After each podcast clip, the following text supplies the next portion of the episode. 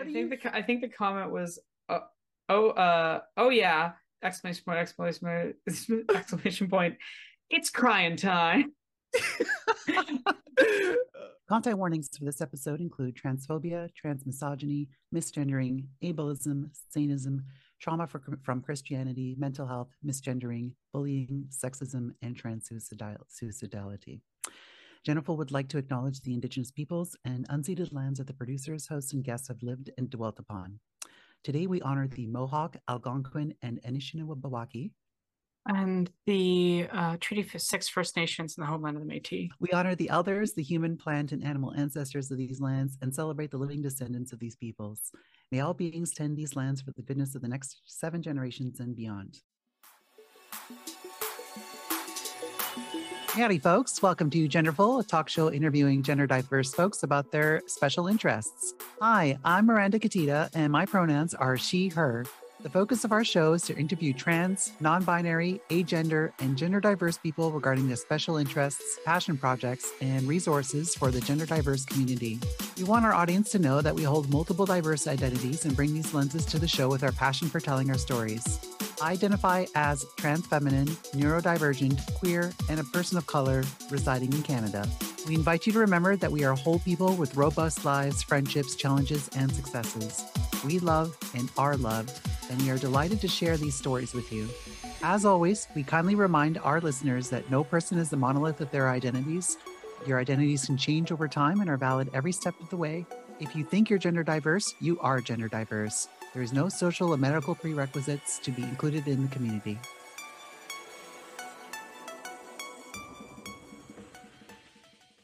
Welcome to Genderful Podcast, a show interviewing Jennifer, gender diverse people about their special interests. Uh, this week, our guest is Aranock she, they, fate pronouns, and uh, they are chatting with us about their YouTube art. Um, I am very excited about this, as I was saying before. Uh, so I actually I came to know Aranock through uh, Jessie Gender, friend of the show, and also a personal friend of mine.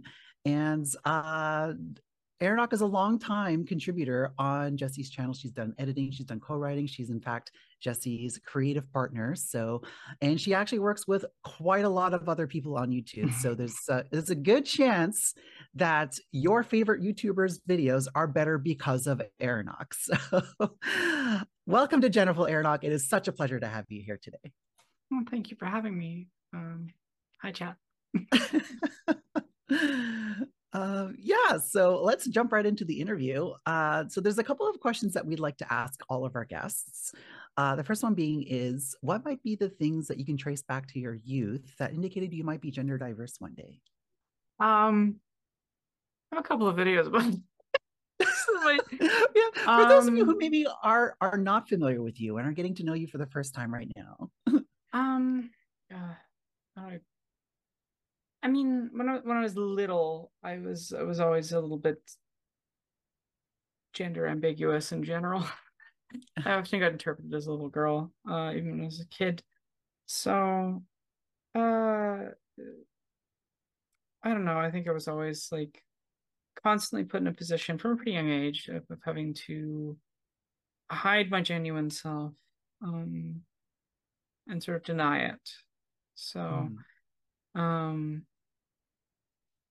we're going right to the i'm sorry there's not this conversation does not have nice uh yeah I, I experienced a lot of violence when i was a kid and mm-hmm. um and so i i, think it's not so much that i started in the closet as i put myself in there to survive so yeah um and i think the later half of my life was a lot of just re-allowing myself to be myself at all mm. um and i don't I don't think that makes me any less or more trans than anyone else who has experienced more more in the, the the angle of um realizing much later or um not always feeling a certain way and changing um but uh but yeah i was i was a little i was always a little weird. Um and i was never very good at performing the expected gender role that I was assigned. Mm. So yeah. Yeah, no, that and that's that's absolutely valid. I mean, you're absolutely like that doesn't make you any more or less trans and that's an unfortunate reality that a lot of trans folks have to go through is that they do have to hide parts of themselves for their own safety yeah yeah no i just always worry when i talk about my own experience because i know there's a lot of people that feel like oh i've, I've i didn't know until i was much older or i didn't always feel that way mm-hmm. and i don't want them to feel like when they hear experiences like mine that, that there's this um you know less valid or whatever just because mine happens to fit more into the uh i guess acceptable narrative that that is spun about trans people that we always knew you know? Yeah. Well um, it's it's kind of like uh i mean speaking from my own personal experience it's like um like i quote unquote always knew but that was a hindsight realization. Yeah. Where it's so it's but it's again like there's no right or wrong way to be trans. Like whatever whatever your personal journey is like however you came to you know figure out your own gender um is valid. Um and no one can really tell you that you did it wrong or you did it right or whatever. So um but yeah i mean your experience is just as valid as anyone else's. Um now uh, i mean our experiences with gender as it's hardly a straight path you know no pun intended. So um it's often um it's it's a long and winding road um so how would you say your relationship to gender has evolved over time um i think growing up it was a prison you know um mm. it was something i had to perform a certain way that wasn't natural to me just to survive. And as an adult, like going to university and, and meeting other trans people and realizing that that I wasn't some freak anomaly that that there was people like me, you know, because because yeah. growing up, I think the only representation of trans people I ever saw was like that South Park comedy and you know harmful sitcoms and mm. types of media that are just particularly egregiously off and also don't understand trans people even slightly um so i i i think my perception of my gender uh for a long time like especially when i was growing up was was that i was a wrong not so much that i was a man you know mm. um i don't think i ever really identified with with my assigned gender i just kind of um felt like i wasn't able to do anything else so it's kind of stuck with it. yeah. Um, and being given permission to find things that that kind of allowed me to come into my shell a little bit. Um, and it took me a while to fully figure things out. And I have a very long video about that uh, called Relativity. Um, oh, we're gonna be talking about that later. yeah, so it's it's it's definitely been a journey. Um, I think a large part of it was just I I I had so much built up um shame. Yes. Frankly, uh that it was hard for me to accept uh it. And then once I did accept it and accept all of it, and it was kind of solely um going, it's you know, I, I I'm a woman and that's okay. Uh, I, I don't have to do some special thing to to be allowed to be myself um because I, I, think a long time I felt like I didn't uh wasn't worthy of being a woman if that makes sense mm. and hmm. and I had the complexity feelings of just I'm not just a I, I I identify as a non-binary woman for people who don't know. And so yeah I think for a long time it was just a little a little complex figuring it out. Yeah. Yeah uh, no that's extremely relatable. yeah. Definitely a journey.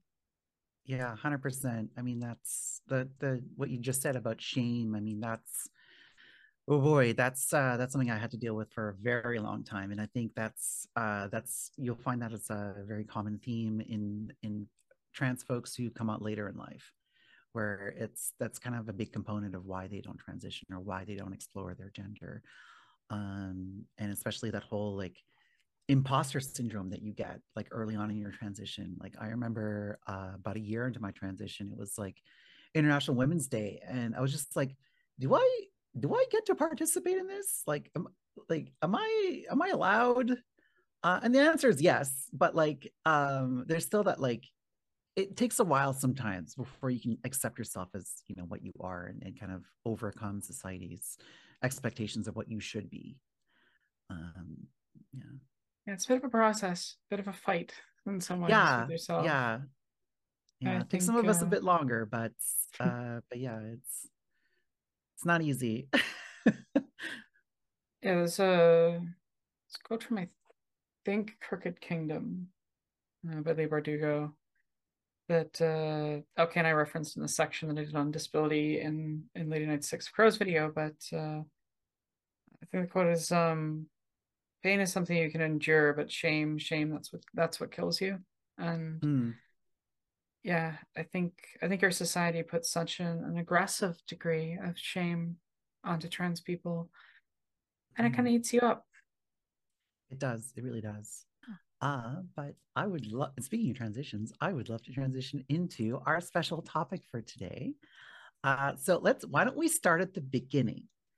How did you first get started making videos on YouTube?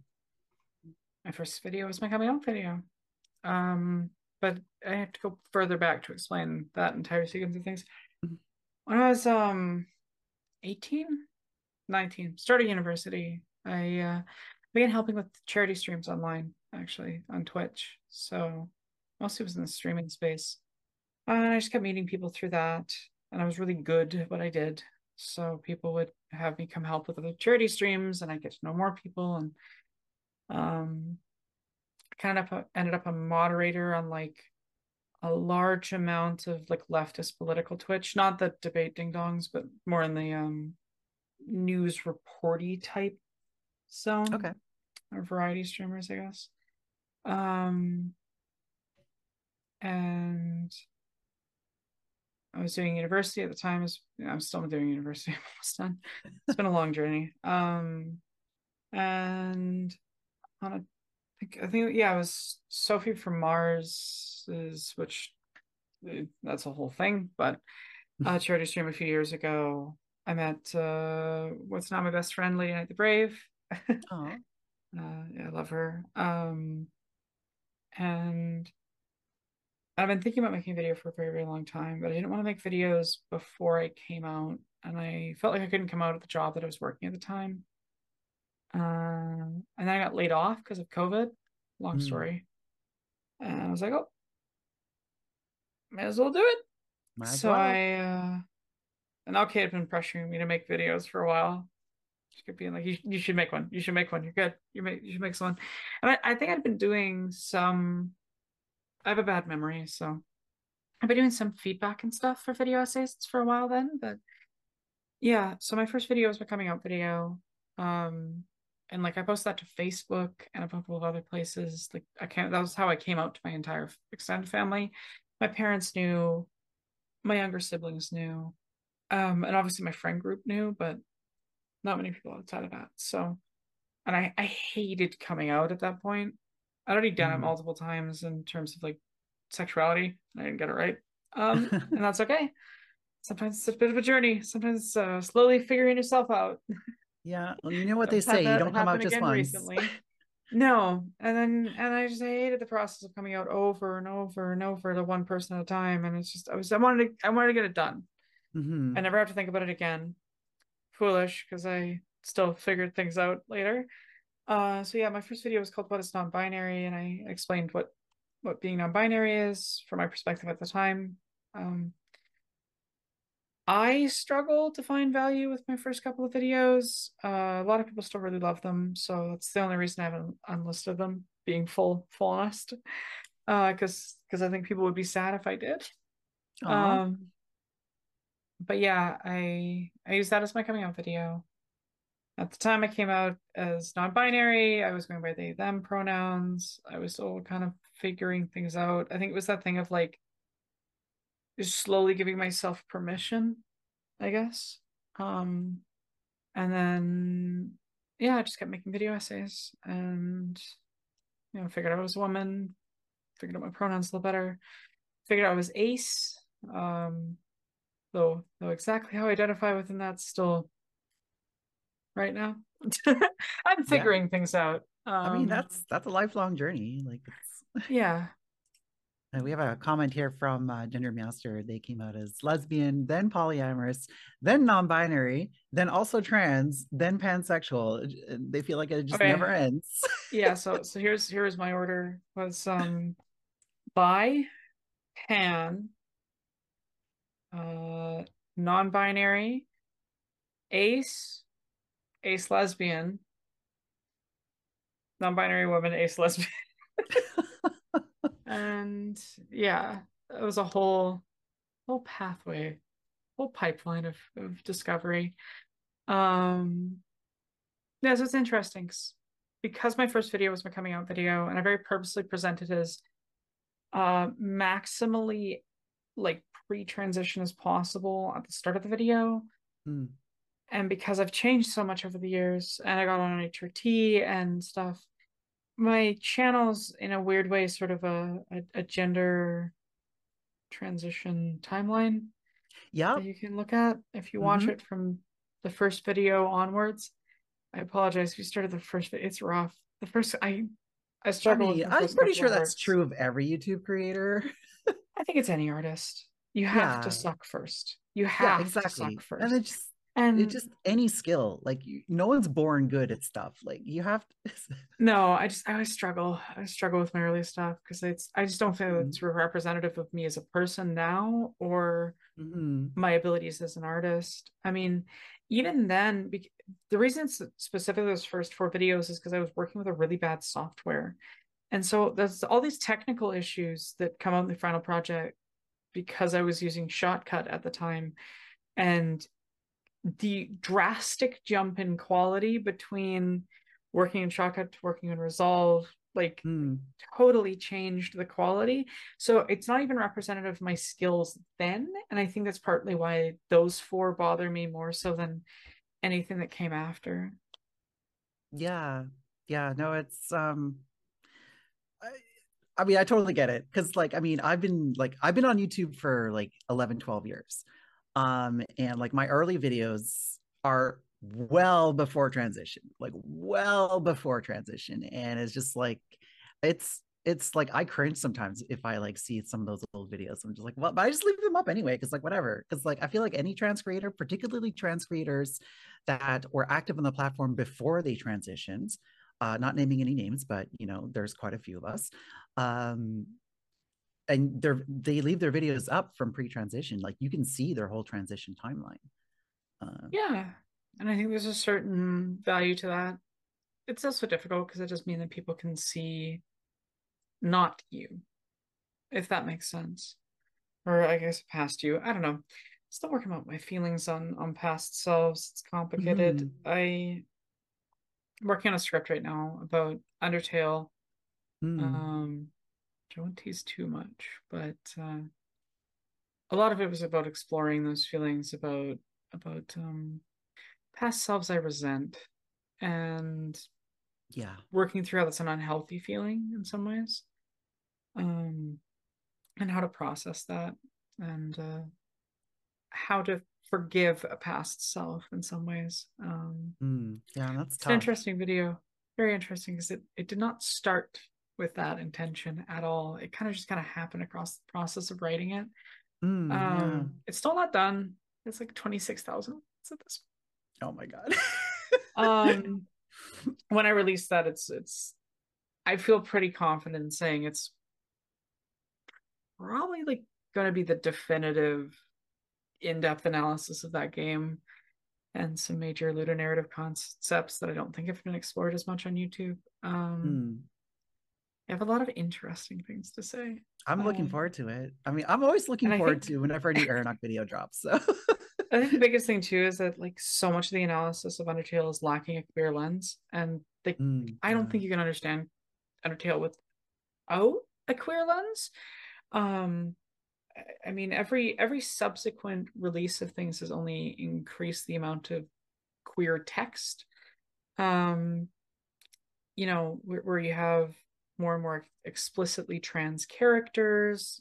You have a lot going on in in that game. Mm. But yeah, I don't I don't want to tease it too much. oh. uh, Y'all will just have to stay tuned. there's a fight in the Switch version that's fundamentally just um the gender dysphoria fight. Incredible. Um, I should replay that game because I kind of bounced off of it the first time I played.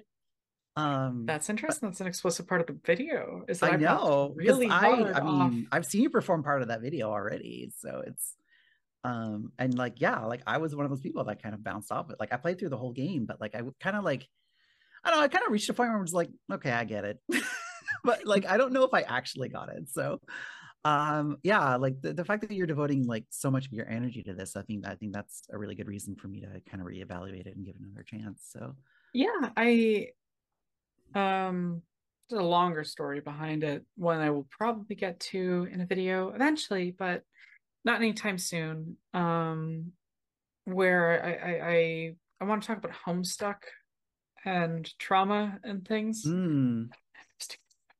I will say I know so it, many. um... I know so many queer and trans people that talk about Homestuck, and I feel like I missed out on that because, like, I'm just like it's worth a generation older. now. no, I, it's worth reading now. It's worth reading now. I think. I think Homestuck has a lot of of um language that is a lot at times. There's some pretty heavy themes. Like it's hmm. it's. Uh, I think it's heavy work, but I think it's heavy work with a reason. Um, I think it's messy, but the messy parts add to its value mm. because I really do think that it captures what it was like being a traumatized 12, 13, 14 year old on the internet when mm. I was mm. growing up. Um, and it captures very complex dynamics and very um, messy people in, in, in, realistic ways that I, I find really mm. valuable and it yeah like it's dated but it's it feels like a uh, the, the datedness is a snapshot of a specific era and a specific type of people.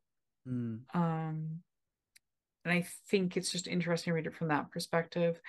But anyway uh there's a long story behind why i didn't finish homestuck the first time i read it in high school involving uh abusers and things. But um uh, a little while after I played Undertale for the first time, and I think I bounced off of it partially because of where I was at at the time. And mm.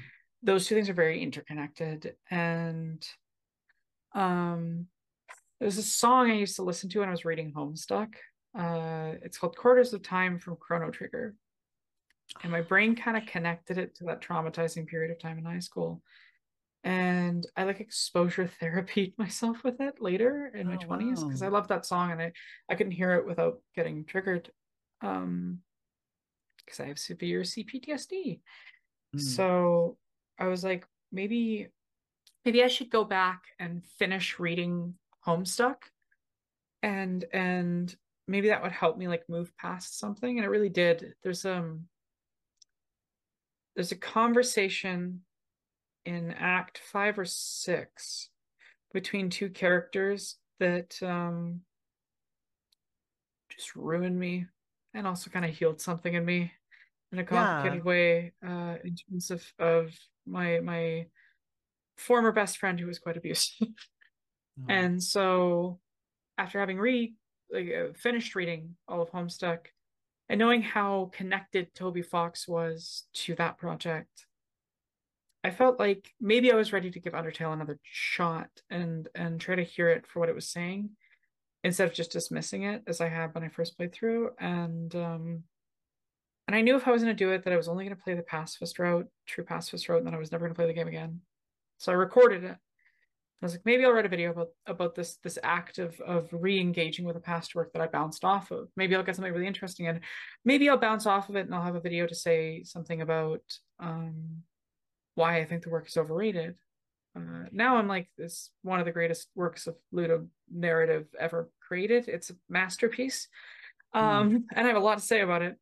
But um, that's where that video kind of came out of was was re-engaging with Homestuck and then yeah. Yeah, no, that sounds super interesting. I'm very much looking forward to that. Um, so Aranock, you have a reputation as a pillar of YouTube for collaborating with so many other creators on the platform, such as Jessie Gender, and Turb. How did you establish these relationships? No. um I, I, I, I think it's, I think it's one of those things where, um, it depends on the relationship, obviously. I think a lot of it is just, um, a willingness or an openness to to talk to people, um, an openness to to opportunities when they appear, and uh, just a lot of, um, I don't know. I'm very autistic. I I don't understand why you're you're among friends. So like I think our whole I, servers is on the spectrum. yeah, it's it's um I don't know, it's with a lot of things. I I spent an entire childhood, teenage years, everything uh feeling like a miserable alone um weirdo that that no one would ever really like in any meaningful capacity and would always abandon. And then I spent hmm. my entire adulthood being told um, that people like hearing what I have to say and that they like spending time with me. And I don't know why. um, but for whatever reason, I, I seem to draw people in, and people, I think more so than anything, seek me out. I I do a lot of commission art stuff, but I don't generally go looking for clients. They kind of just come to me. Mm. so it's a good problem to have.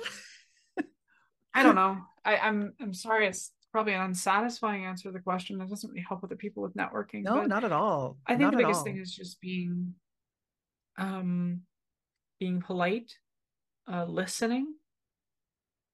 Something I try to do a lot of is is just really really listen.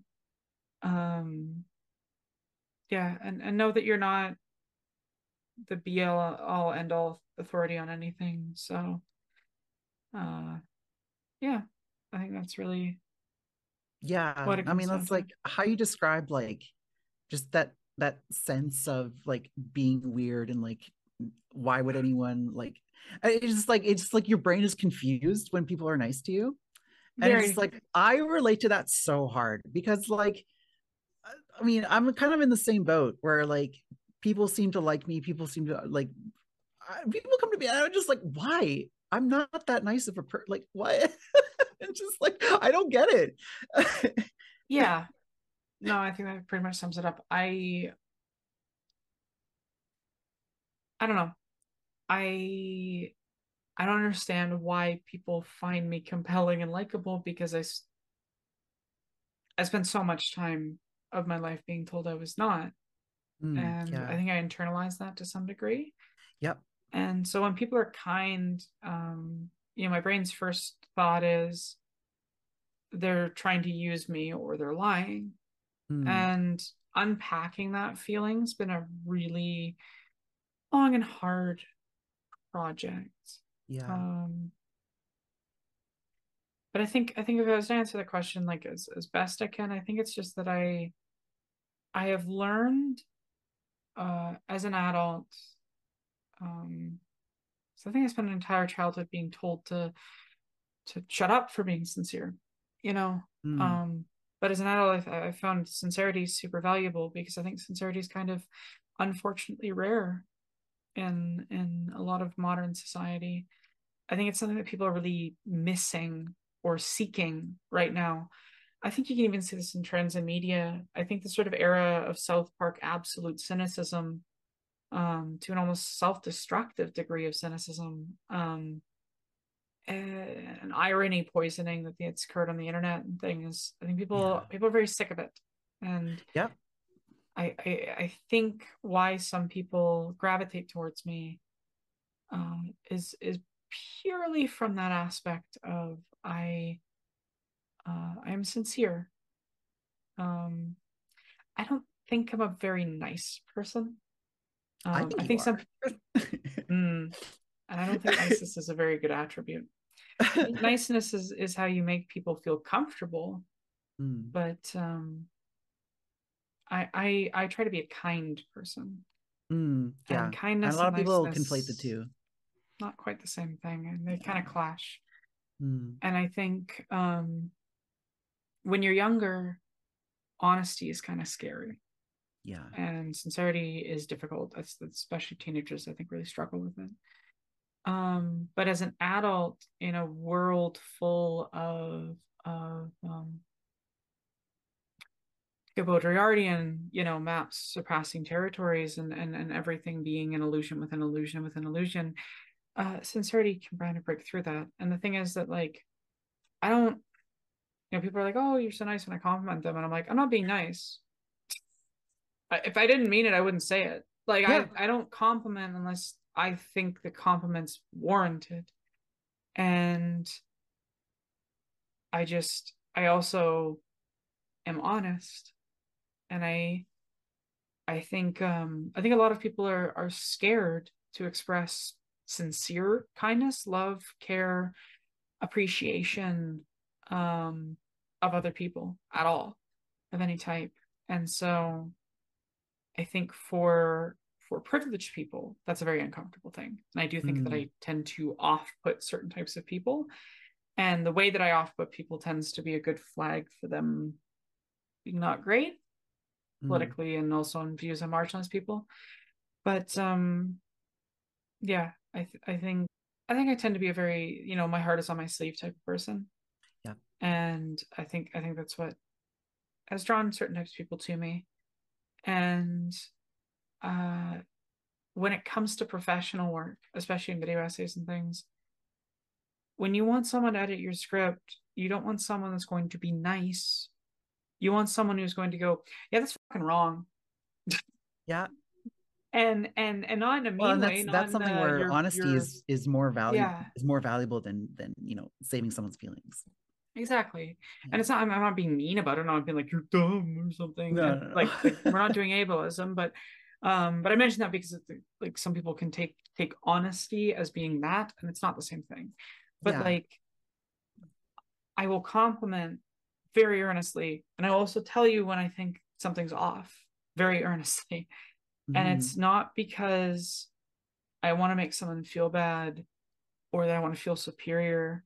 Because I actually am very, very open to about my mistakes. I talk about my mistakes very openly and frequently, and mm-hmm. I, I, try to keep that in mind. That I'm I'm an incredibly fallible person because everyone is. I, yeah, I think course. the baseline state of humanity is fallibility. Mm-hmm. Failing is to be human and um so i think i think part of why I, I a lot of people reach out to me to script read things and stuff is that i will tell them when they're off but i'll tell them because i care about them because i mm-hmm. want them to do well because i want them to succeed uh, and then i think the other side of that is just that uh, i think the reason why i've connected with a lot of people is just that i'm I you know I worked as a coach for about a decade. I have a lot of professional training in in conflict resolution, in conversation, and things. And so while I have bad social anxiety and while I deal with all those types of things, I know how to push through it and just talk to someone. And I think a lot of people um, have never learned how to do that. It doesn't make it easy, um, especially with the types of disabilities I have. And so I I really do have all the empathy in the world for people who can't. Mm. But um when it comes to trying to build professional bridges in this space, I think you have to be willing to talk and and to connect with other people. And it's tough. Um, you know, sometimes you're gonna put your trust in someone and they're really gonna disappoint you. And that hurts. And yeah, that's life. Um, you know, every every relationship, every connection is a risk. Um, but I never want to become someone who is afraid to have that type of risk you know? Because if you're never able to to put your heart out into the um vulnerable space if you're never willing to be hurt uh you're never going to connect with anyone. Yeah exactly. 100% so uh we actually have a question from our chat from uh producer mirami uh, do you have any tips for doing that pushing through to have a hard conversation? Um, God, it's really hard. It's very specific to the person. And like, I don't know, I'm coming back at it from a vast amount of experience. Uh, and, and, and a bunch of training and things and trying to distill that's difficult. But I would say in general, um, it's like, it's going to suck and you have to just accept that up front that even if it goes well, not going to be fun. It's going to be a lot of labor. You're going to be tired and it's not going to be pleasant. It's never pleasant. It is never pleasant to have a hard conversation. Yeah. And mincing your words to try to make them feel better isn't necessarily going to help you. Um, there's a couple of tricks, which is just one, being very clear that you don't think they have malicious intent. I think that's a really important one because often when people hear someone say, you did a bad thing, what they hear is, you intentionally wanted to do harm or something. Um the other the other layer of it and this is really hard to get over and some people you're just never going to reach uh, is that we live in a society where essentialization is a core tenet. And this goes back to various forms of, of christian views in the world right and sin christian view on sin um and people often justify the things they do to themselves because they're they're a good person. They're an essentially good person, unlike those bad, shitty people. And so when someone says what you're doing is wrong, what you're doing is harmful, what they hear is bad people do wrong things. You have done a wrong thing, therefore you're a bad person. And their brain, their brain's logic is the premise is they're a good person. And so they go, well, no, I'm a good person. So I could, it couldn't have been a bad thing. So therefore I did nothing wrong. And actually you're mm. bad for telling me that I did something wrong. Mm. And so I think coaching it really heavily in that you care about them, um, that criticism um, and feedback and letting someone know that they've hurt you is a gift. Just like boundaries are a gift. Yeah. It is a it is also a question. I want to have a relationship with you. I want to be in community with you. I want to be around you. But to do that, we need to address this. Right. And that's really the, the central question of any attempt at establishing boundaries or any attempt at letting someone know that they've said something bigoted or done something bigoted. Mm-hmm. Um, and I think I think the the big thing is to to not talk about it as they're bad, but talk about the action on its own. Yeah. Um, really focus on like, hey, this shin was harmful. Not you are harmful, not um like not essentializing even by accident with your nerve phrasing. Um again, like all these things aren't going to work perfectly, but the, the point you're trying to get across is that this behavior is having this effect um and that something needs to change. But you're asking them because you know that they mean well and that you care about them and you want to be around them. And I think that's a really important element. Uh, and you're going to get people that just throw tantrums and are mm-hmm. not mature enough to have a conversation like an adult where they're told they've messed up. And it, it sucks. I've had to have it many times yeah. where I'm on the receiving end of the conversation. Doesn't feel good. Um, but there's a couple of things just, just talking professionally from a video essay standpoint that you can do to mitigate this, which is one, work with sensitivity readers and listen yeah. Like when you bring a sensitivity reader in, because I've had bad experiences. I've had terrible experiences as a sensitivity reader before with certain people who I won't name, but I don't no. work with because of that stuff. Um, where, you know, they're super defensive of everything. And you're there not to tell them how to get something, you know, to, to convey things in the best way possible or as accurately as possible. But instead, they want you there to make them feel good and tell them I they're doing just thinking that you're tokenized um but people who do genuinely care um are going to listen uh i'm not gonna be like to be full full honest i don't really trust someone until i've seen how they respond because i just can't i've had too many experiences with people that seemed lovely you know to a point but the instant that anything, any criticism occurred, complete meltdown, um, completely inappropriate behavior, you know. Uh, and so, um, whatever form of privileged, you know, fragility they hold. Yeah, yeah. And just, it just, it's signaling that they're emotionally immature and you probably shouldn't work with them. yeah, I, I don't think it's just, it's not just emotionally immature though. And, and I think like, I don't know, maturity is a whole complicated thing, but um, it is, yeah. I think for a lot of people, they don't want to to to really care. Um, what they want to be told is that they're a good person.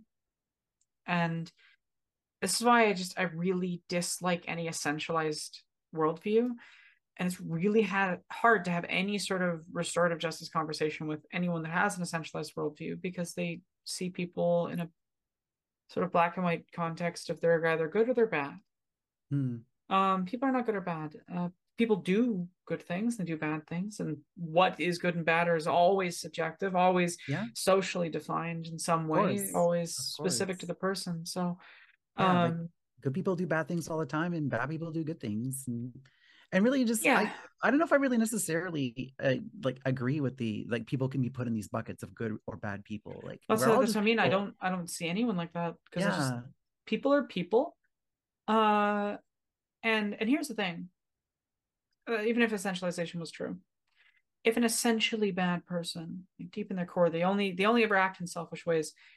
If every single action they took ever, um, put kindness and health and warmth and positivity into the world, would it really matter what's in their heart or what's in their head? Mm-hmm. And and this is why I care more about behaviors and not essentializations and not um, yeah. whether you're good or bad.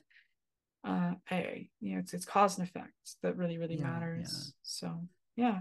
This whole conversation is uh, really reminding me of one of my favorite shows ever, uh, BoJack Horseman um, where uh, for those of you who have not seen the show, the main character uh, does a lot of really horrible things throughout the, the course of the show, but is obsessed with the idea of being a good person and keeps asking, it's like, am I a good person? Am I a good person? Am I a good guy? And eventually, like one of the other characters tells him, it's like, like there are no good guys, there are no bad guys. Like we're all just guys. yeah, it's just yeah. about like, what do you do to other people? Yes at the end of the day, what are you putting out in the world? Um, there's a quote I used in a couple of videos. I can't remember the source of it off the top of my head, but it's reflect, love, and abundance. And uh, not the term reflect, mm. right? Um, because yeah, I think love and care it takes energy, it takes effort. It does. Um, like real love and care is not effortless. And I think a lot of people want relationships, they want life, they want things to be effortless. And that's not reality. Being good, be nice, being but, kind, mm, caring, they take effort, but they're worth it every time. Yeah. And it's just about putting that energy into spaces and with people that also reflect that back at you. Yeah. Uh, reciprocal, not uh, not transactional. Um you know, I I used to be a professional, like like full time athlete, uh, way back when. Um, trained all the time, really really competitive. But the thing I loved about my rowing team and and about a lot of people that I raced in rowing is is that there is a mentality of of you're not here to destroy other people or whatever. You're here mm-hmm. to do mm-hmm. your best. Yep. And and doing your best isn't just about you. It's about giving the gift of doing your best to everybody else there, because that will mm-hmm. push them to be their best. And likewise, they will do their best, and that will push you to be your best. And obviously, you want to win, but victory is very relative. Victory is is getting a PB, you know, a personal best. It's it's doing mm. just a little bit better, a little bit faster, a little bit cleaner, a little mm-hmm. bit better technique every single time, and pushing each other and encouraging each other when you do. It's about celebrating other people's victories mm-hmm. a cooperative mindset of competitiveness, not a community of strength. Mm-hmm. Um, I think one of my like most positive memories of rowing was was Canada Games pair final, I was a lightweight rower and I I raced in the heavyweight stuff in a few boats at Canada Games. I did pretty good. Um, but uh, I just distinctly remember finishing that pair race, getting off at the dock, bunch of exhausted big muscly people just giving each other hugs just just like love and and and kindness mm-hmm. and and celebration of the other person's accomplishments as much as your own and mm-hmm. um i think i think a lot of that stuff is sort of foundational to how i view things in general uh is is that we should all be building each other not um tearing people down and i think I think a lot of people dedicate a lot of their time, and I get why, to trying to like fight shitty people. And I think a lot of that time could be better spent caring for and spending time with your community, building it, yeah. and and caring I about it. 100% agree with that. Yeah. Yeah. Uh, so I want to segue into the next question. I uh, this is one of my favorite questions that I wrote. Um, so one of my favorite comments ever on one of your videos was something like, "Oh yeah, it's crying time." yeah, I think you... the I think the comment was, uh, "Oh, uh, oh yeah!" Exclamation point! Exclamation point! Exclamation point! It's crying time. um, so the actual question that I have about that is how do you feel about your art emotionally affecting others so deeply? Complicated. um I think for a long time I felt conflicted. Uh you know, because I, I I wrote a whole thing about this actually for a video that I will eventually finish. Mm. It's, really, it's really heavy video. It's about uh, the video game Signalis and transgenocide. It gets dark and, and, and it's been hot, tough to work on. And I've I've been writing it on and off since I played Signalis last year, like early last year. But um, I, I think for a long time I was trying to fight to to make a happy video, and I just couldn't do it. I don't. I, I don't know. I'm not a. I'm not a particularly. Uh, I guess joyful person in a lot of ways. Mm. Uh, I'm a bit macabre.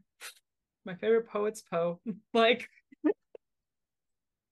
um, you know, I, I have a lot of happiness in my life, but it's also just it's always a, I think intermingled and touched and affected by having pretty severe trauma and things. And so when I write about stuff, often there's a melancholy to it to some extent, and um, at a certain point, I just kind of embraced that what I do well and what I do for people is make them cry.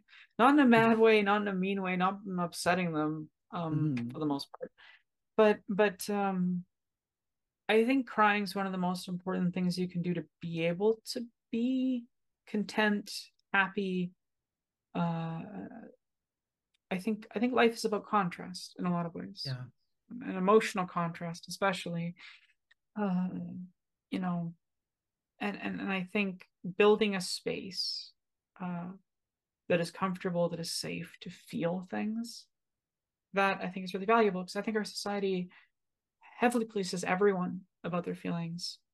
You know, um, there's a lot of people will talk very extensively about like, oh, you know, the boys don't cry thing and stuff, and the men aren't mm. allowed to cry. But I, I don't, I don't think we yeah. acknowledge enough. I don't think we acknowledge enough that that the the gender policing around emotions occurs on all levels. It's just that um, if men cry, they get called a woman. And if women cry, we confirm our lower status on a hierarchical. Mm. And I think everyone, I especially my my age, has been heavily policed away from allowing themselves to feel complex emotions and feel sad. You're no, you're supposed to be happy. You're supposed to present as happy all the time. You're supposed to be joyful. Uh, I think social media has compounded aspects of that because oh, sort of the surveillance aspect.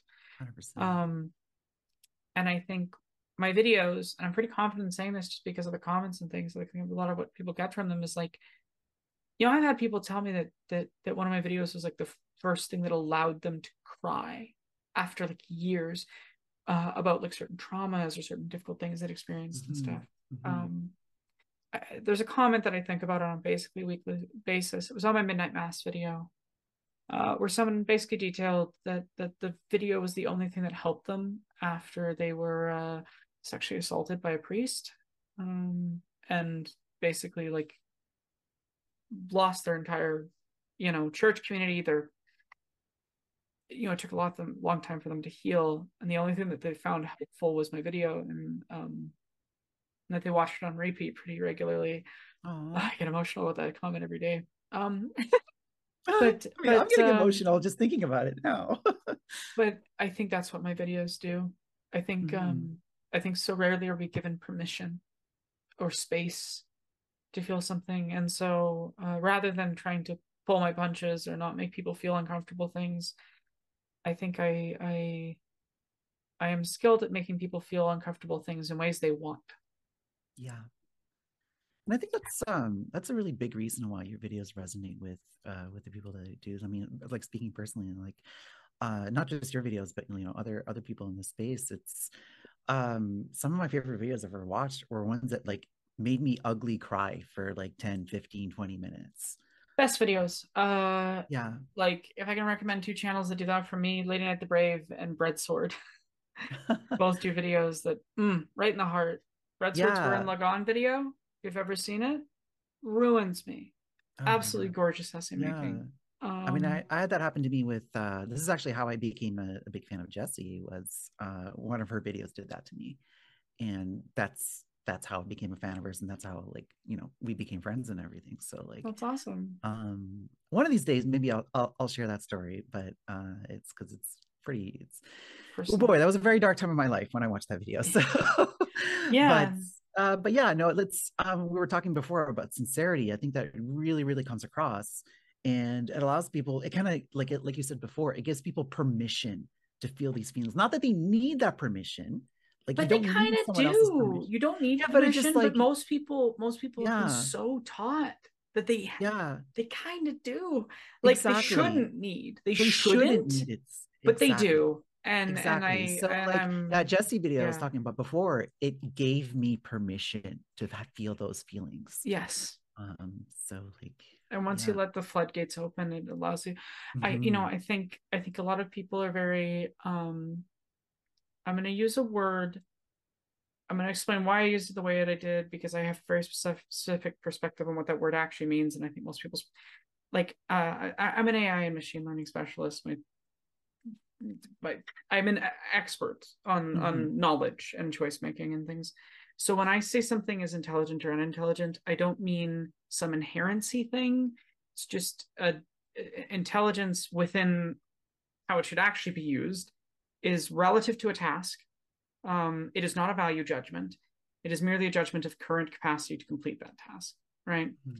And that is fundamentally mutable.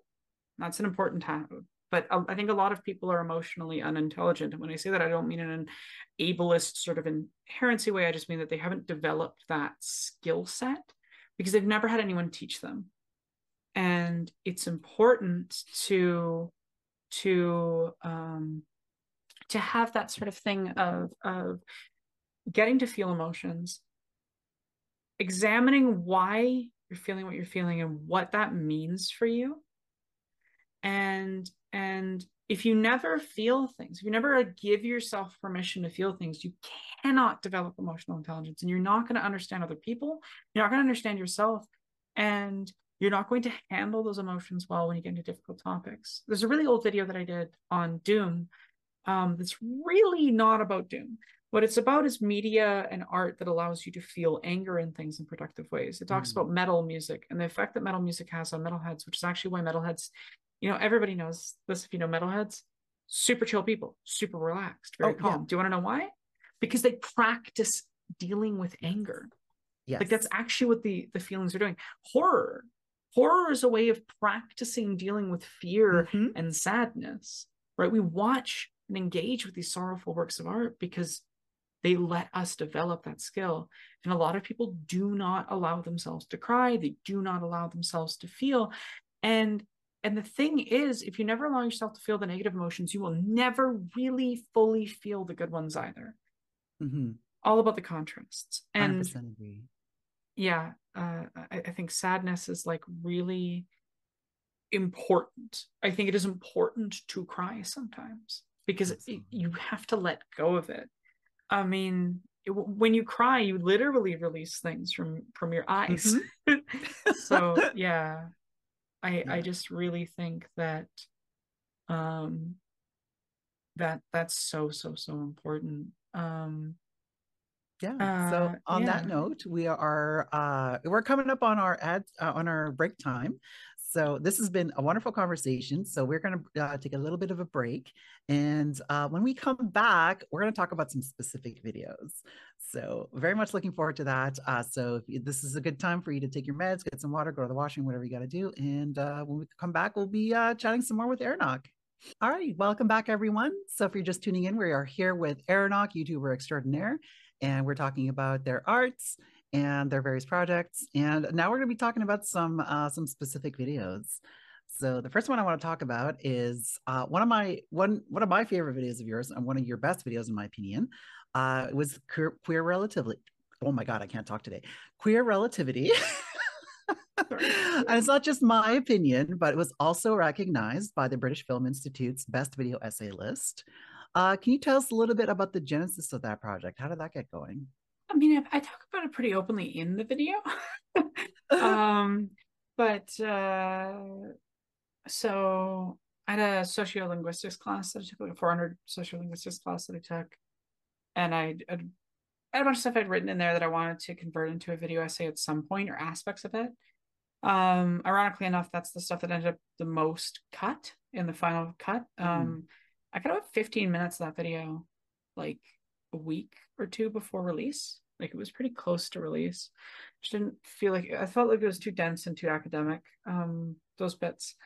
So ironically enough, that's what removed it. And then um, reading, rereading Watchmen, and I was just having a shower, and um, and yeah, I was just thinking about that structure, right? Mm. Um, and then I was thinking about queer temporality because I've been thinking about that a lot. I think it's an Abigail Thorn video uh, before she came out.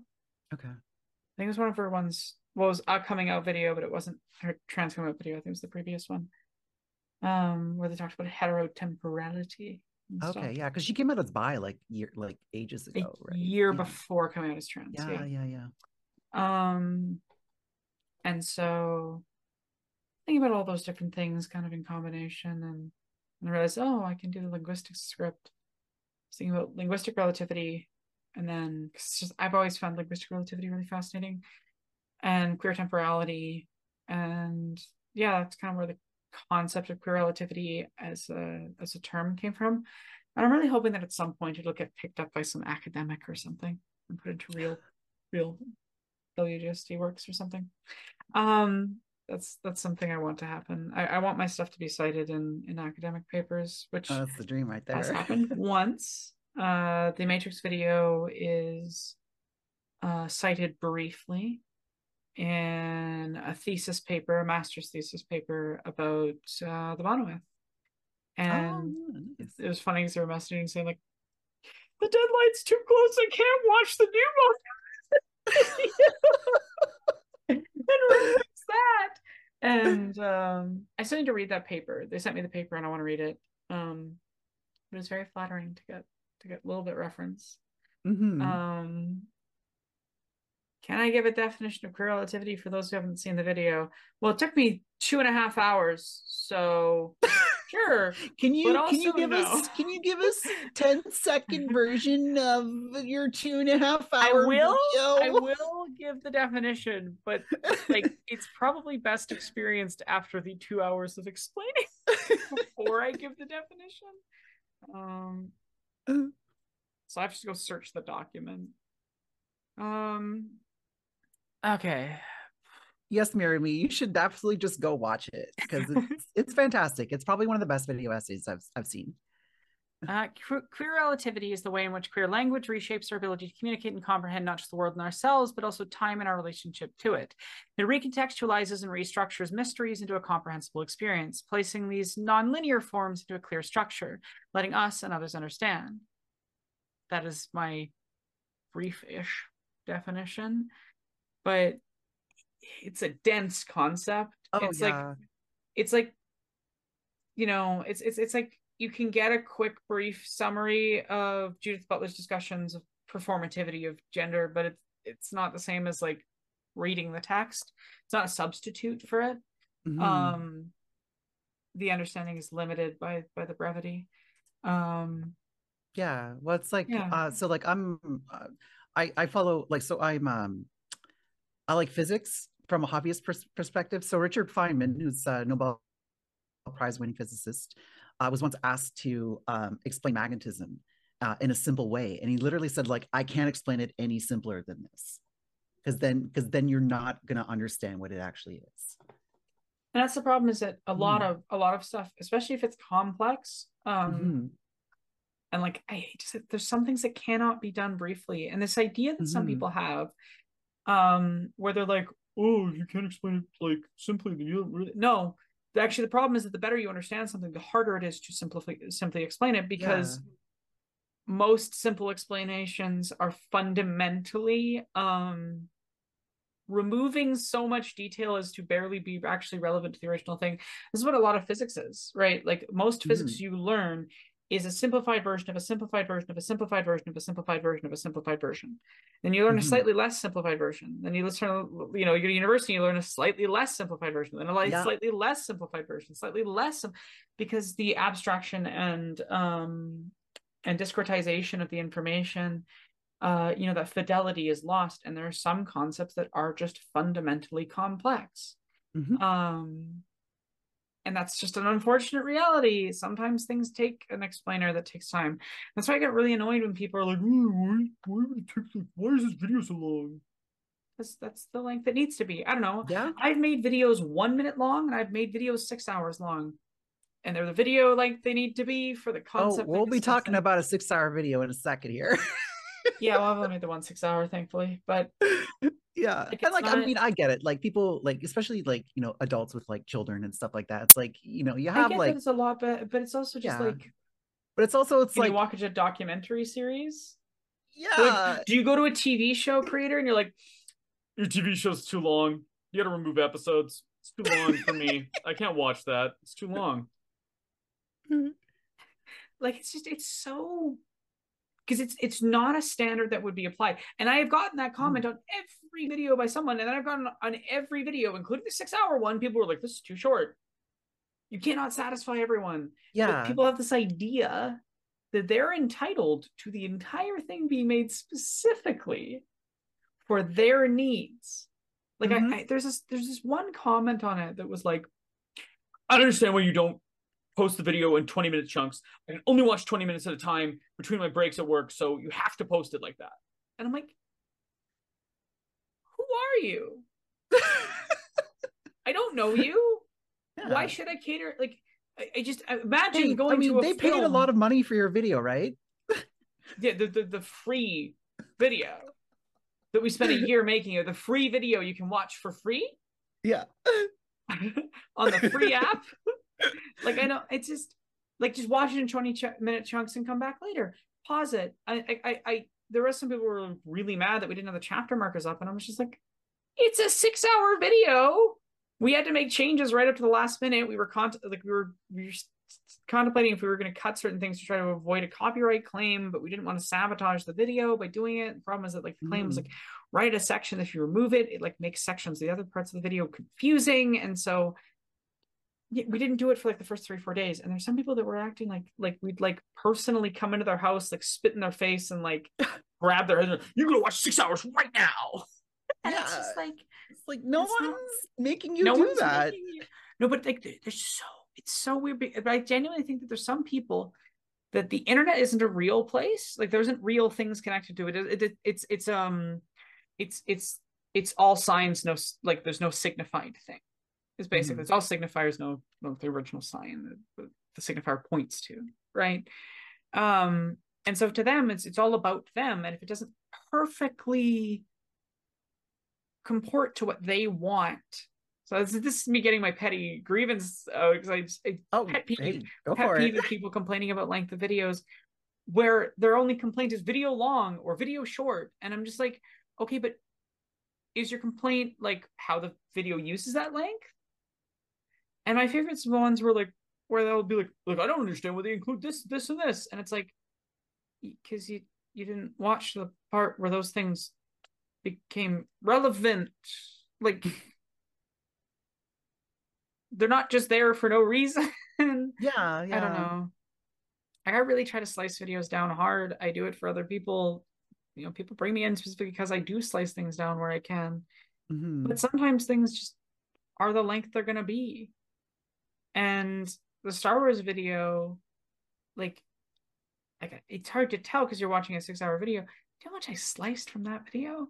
How much jessie oh. sliced in the edit? Like as much as was possible without move removing entire points. And it's not it's not an analysis of a film or a couple of films. It is an analysis of 50 years of books tv films comics mm-hmm. uh, several major world history sections um, the entire life of a single creator uh, like it's not a small work and it's not small covering a small amount of topics and it's covering them in depth and i just i find it funny that people mm-hmm. it's like some people think that everything can be simplified down to the most bite-sized element and some things can't some yeah. things just can't be that short and they can't be that simple and i frankly think that there's a dangerous desire to oversimplify the world and amongst a lot of people that leaves them vulnerable to conspiratorial thinking sorry mm. Cassie. um that's all right because uh, the, the underlying like one of the underlying and this well documented and researched um the easiest like sources I would say to like easily access this information is all of Ian Danskin's The Alt-Right Playbook, particularly the Solidary Low talk. I think it's called uh, Why the Alt-Right is Like an Abusive Relationship. Anyway, um, but uh, there's another video I'm trying to think of that, that covers these things well, but there's a lot of research that covers this, which is that a lot mm-hmm. of conspiratorial thinking comes out of a desire to simplify the world, to have yes. a simple, simple answer, a simple answer that makes you feel smart and special and special. And the yes. world is not simple and the world is not going to be simple and it's scary for a lot of people mm-hmm. and i mm-hmm. think including a lot of leftists who think they're above this and are not seen the amount of anti-semitic conspiracies that just get like uncritically oh, shared by people my god oh boy um, so um, i'm a big conspiracy theory enjoyer like and and to clarify I do not believe in conspiracy theories. I'm just fascinated, mm-hmm. I'm fascinated by the by theories them. themselves and the yeah. people who believe them. Uh, so Same. I know a lot of conspiracy theories.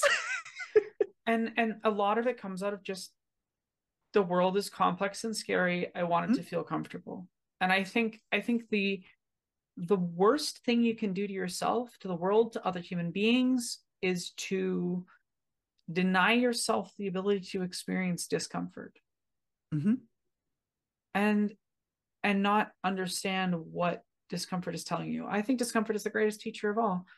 And that's not exactly like a nice thing to say. Discomfort's not fun. No one wants no. to feel discomfort, but uh, I think it's I think it's really important to allow yourself to experience discomfort. Um, and sometimes experiencing discomfort, what it's going to teach you is this thing is bad. But if you pay, if you understand why it's discomforting you, rather than just going thing bad, a knee-jerk reaction to that emotional feeling but like considering the uh, this was talking about that emotional intelligence thing earlier this mm-hmm. is what i mm-hmm. mean like like really understanding why you feel something and what that says there's times where where oh i have discomfort with this why do i have discomfort and you realize oh that actually reinforces a bigoted viewpoint or that's actually harmful or that you know leaves me in a vulnerable or, or shitty position um but when when discomfort is also a teacher is, is when you're wrong because often mm-hmm. when you're wrong you're going to feel discomforted about being told you're wrong this goes back to that thing we were talking about with conversations that are difficult with people when they mess up and and being the receiver of those types of conversations is um that sometimes sometimes um when when you when you feel discomfort the discomfort's wrong. Like it's not yeah. a good or helpful emotion, and you're gonna have to mm-hmm. process that. But if your knee jerk reaction is to just jump on discomfort immediately and go, that's bad. I'm not supposed to feel that. It's bad. I need to be comfortable. And I think I think privilege comes down to a belief that you're entitled to comfort.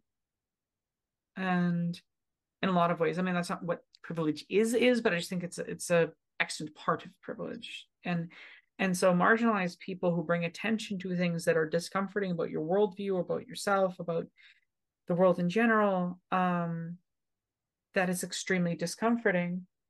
And that's obviously something that needs to be rejected.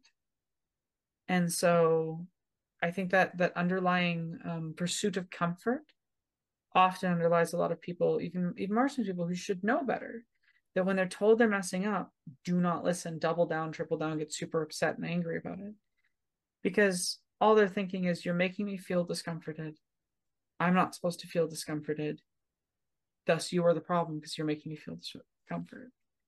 Whereas that discomfort is a result of, of either you know cognitive dissonance or of realizing that you've made a mistake or done something wrong so we kind of like jumped uh we kind of jumped topics a little bit because uh oh, we'll Sorry. circle back to queer relativity later but because uh i did i did really want to talk about the star wars video so uh, one of the questions from both myself and uh and meowster was uh what was like playing the editor for that and uh, for those of you who have not seen the video, Aranock actually single-handedly animated a whole 18 minute long short film for it. So uh, what was it like to work on such a huge undertaking for so long? Because that project took over a year.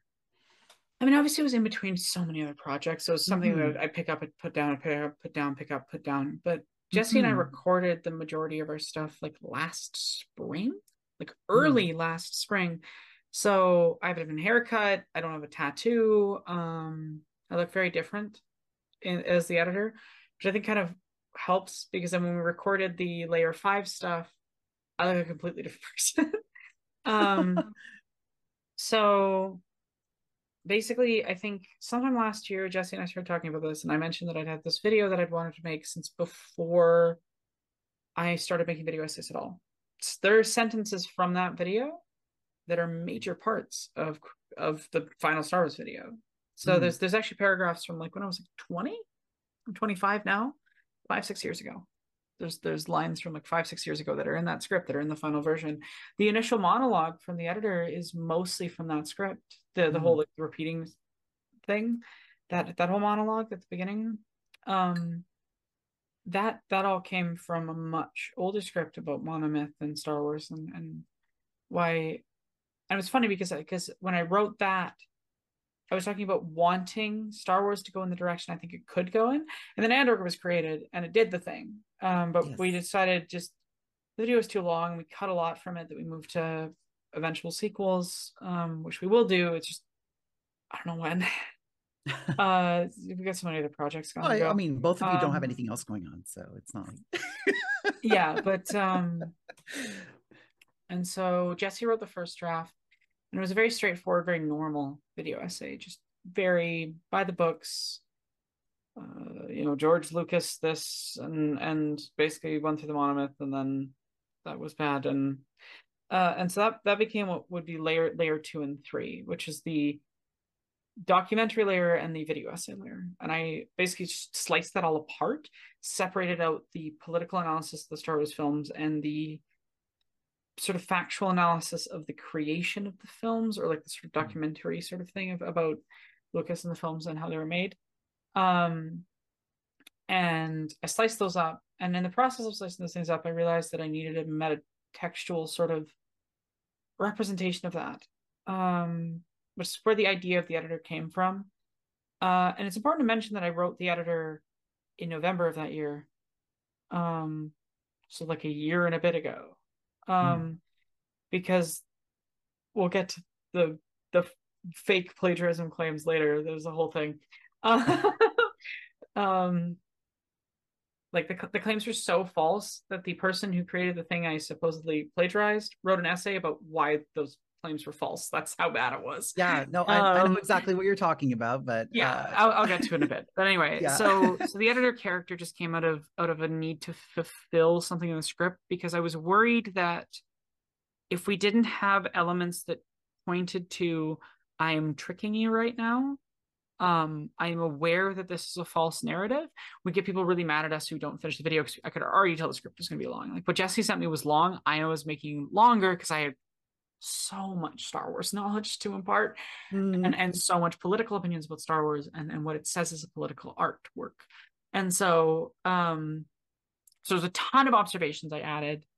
Um it'd be really hard to tell like what's Jessie's and what's mine in that script beyond like everything with the semiotics was mine.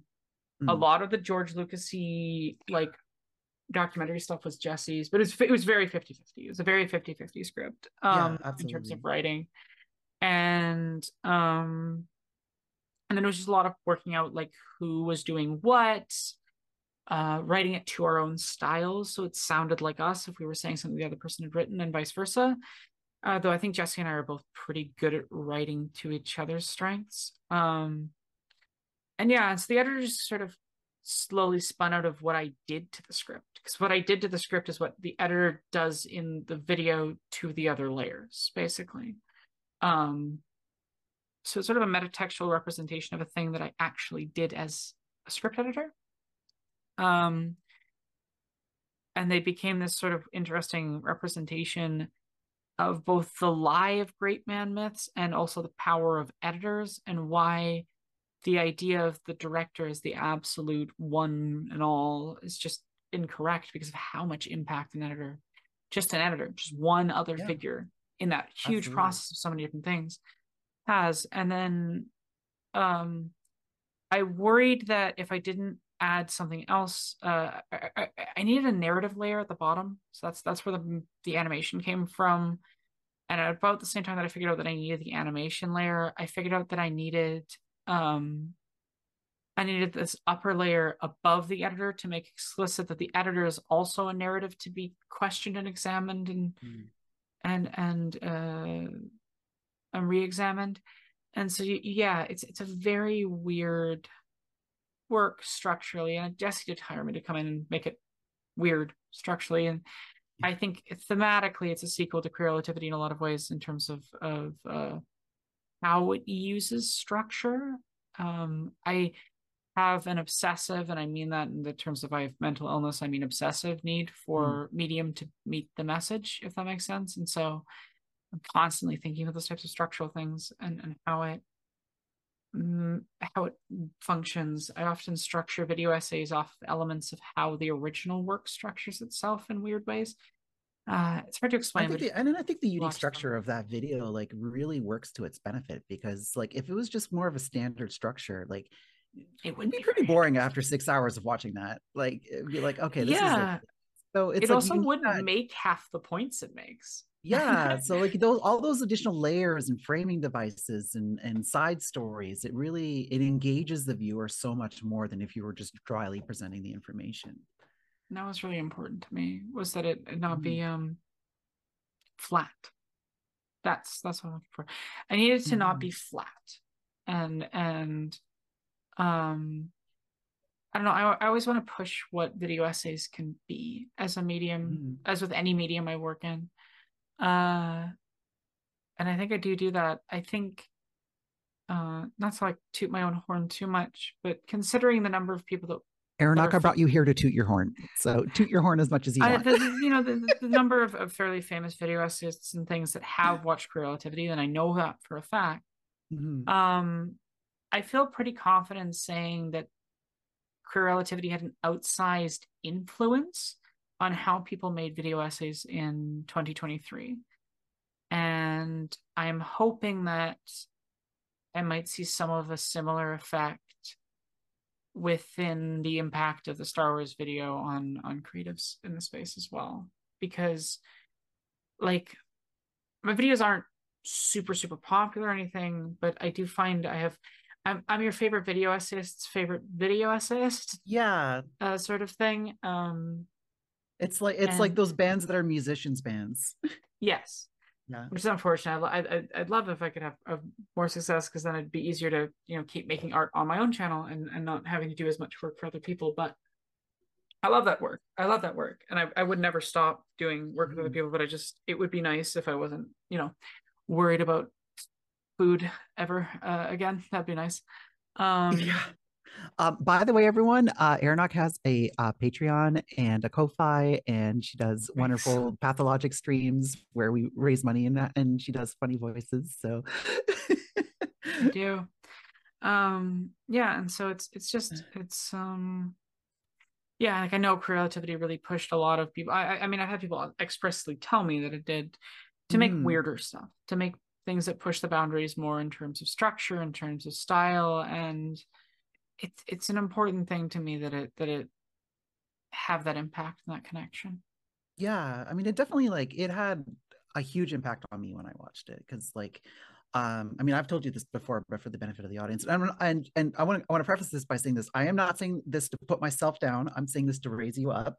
So, um, I watched Queer Relativity right after making my last video essay, and I watched it and was like, oh, I just made a worse version of this video. My videos will never be this good. Mm-hmm. and I'm like, I'm not saying that because I think my videos are bad, uh, but it's um I just like when I saw that video, I saw what a video essay could be. And it just like there was just such like the gap between what I was doing and what you're doing is just so much. And and it really it really warms my heart to see that like so many other people are have have kind of feel the same way and and are using that to elevate their own art. So like if I was to remake my video essay, I would probably take a lot from queer relativity because we kind of talk about some similar stuff. Um, but yeah, no, it's y'all go watch Queer Relativity, go watch the Star Wars video. Uh, besides the videos that we've already talked about, uh, what's the project that you've been uh, the most proud of? Hmm. No, it's those two. It's those two easily. Not nothing yeah. else even remotely compares in terms of being mm-hmm. proud of mm-hmm. it. But uh, you know, I don't know. It's um some of the writing I'm most proud of isn't even out yet. Like it's mm. stuff that I'm working on that I'll hopefully have out this year, like the Undertale video, the Usher video. Um, in terms of stuff that's already released, like I, I it's queer relativity in Star Wars for sure, but you know, I'm proud of Nimona. I'm proud of mm-hmm. I have complicated feelings towards the Matrix one just because there's some mistakes in there and mm. stuff that was affected by people being shitty after the fact where I feel I, I recently rewatched it with my girlfriend, and then you know it's just it's aged um for me yeah. in certain skill wise. So I'm not as proud of it as I used to be because I'm just like, hey, there's like a major factual error. Uh, for context, um, I had a lot of sensitivity readers on that video, including a number of Jewish ones, and I didn't catch this either. Like no one caught this. Mm. Wachowskis are not Jewish, and I falsely state that in the video because a different video essayist uh, said it in their video and I just never thought to question it because why could I question something like that? Like it it, mm-hmm. it would be weird to me to question, um, especially considering who was making it and at the time the trust I had in that person. Um, I I don't I don't want to get into the they they were outed as an abuser. It's this whole thing, and yeah, and yeah. It's, it's sad because I've I've shouted out some of their work in other videos as well. Um, it's just disappointing yeah i mean uh, the, their art it still matters to me even but it sucks. It definitely feels weird because i'm like i i can't change these videos now. And someone might watch this video and then go watch that person's video and not know. Mm. and there isn't really an easy way of of um dealing with that. You can't yeah, add something back into it yeah, yeah, it's like you can put in a pinned comment, but not everyone reads. No one's gonna read so, it, and especially yeah. if they're going back through old videos. Yeah. So,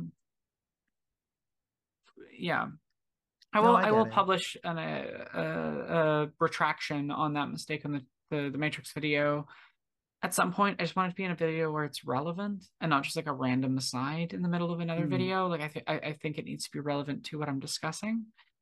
Um, so yeah, I, there was a time where I would have said Matrix, but not anymore. So maybe Nimona, maybe Bechdel, maybe the Guardians of the Galaxy video I did with Jessie. Oh, I love that video. Um, I'm pretty proud of my writing on the Barbie video. Um, yeah, that's that's all I can think of off the top of my head right now. Hmm.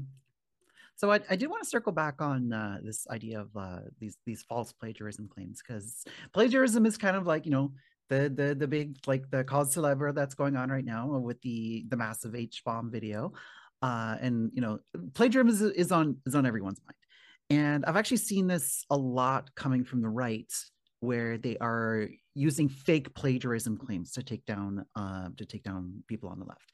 So a really famous example is uh, Dr. Gay, who was formerly the um, uh, the dean of Harvard. Uh, D- was it dean? I don't. I might not be using the right title, but basically got taken down due to some bogus plagiarism claims. And some people also leveled some bogus plagiarism claims on the Star Wars videos. So uh, maybe talk a little bit about that.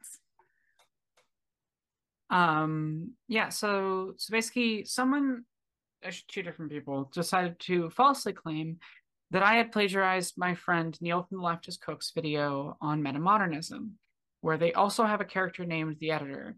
The similarities basically begin and end at they have a character named the editor, and that character, in some ways, sort of you know, represents that. Oh, ooh, two people who work as editors for other people who work professionally as editors had the idea of representing aspects of editing and its impact on art with a character named the editor, but they, they serve completely different purposes in the videos. They have nothing mm-hmm. in common in terms of style, visuals, purpose, characterization, personality. Like it's really the most like and but the, the other thing that made it ludicrous is Jessie and I are both in Neil and Sarah's video there. Neil and Sarah are both in the Star Wars video. And yeah. neither Neil or Sarah, like Neil's like, I genuinely didn't even register that those characters have the same name when I watched the Star Wars video. And I was like, I had the same thing. I didn't think of of mm-hmm. the metamodernism video at all, even though I like that video a lot. And it's a great video. Go watch it. Obviously, I support people watching my friend's work. And and I would never want to take my friend's work, especially my friend who's literally in the video with me in this one. Yeah. Uh, and then I in a video that I was a part of, it was so nonsensical. It was so unserious. But I think um I'm see we're seeing a disturbing trend of people getting the very wrong message from H-Bomb's work, which is that you can you can try and harm a marginalized artist or person by falsely claiming they did plagiarism. Mm-hmm. And you can get away with it without being called bigoted. And they don't actually that's actually incorrect. It's about both misrepresentation of H bomb of what the purpose of that video was or what the consequences of it was. But um yeah, so it's it's just really bothers me. Uh, so uh, yeah. Neil what wrote this incredible video, uh, sorry, not video, um, just a script, incredible script, uh, essay, uh, written essay on being words. How do words work? Word, uh, a, a, written a written words are made up.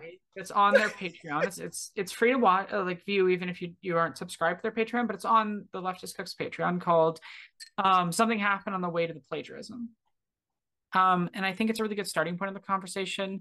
I also have a Tumblr post about this that also shares that that that link um, uh, where I talk a little bit about my perspective on the whole thing and like where the editor came from. Um, but it really frustrates me because you know, and and I I I, have seen a lot of people getting the wrong messages from H bomb's work, and I want to be clear. I do not think that this is a, this is an issue with the H bomb's video or H bomb. Mm.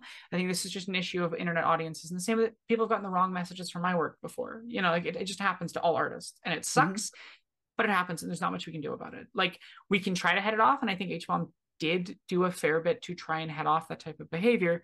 Um, I think there's a subsect of people that saw the video and thought it was about you know you should punish these people particularly james somerton that was not what the video was about um i think there's some people that saw it and their conclusion was oh this is a video about why james somerton is a shitty person not what the video is really about and i say all of this as someone who was personally affected by and had a ton of friends that were directly attacked by by james in ways that h-bomb discusses in that video that the whole like fake claiming about murder stuff and getting his fan I have deleted hundreds of comments from James Somerton's fans over the last year from Jessie's comment section who said mm-hmm. some horrendous shit.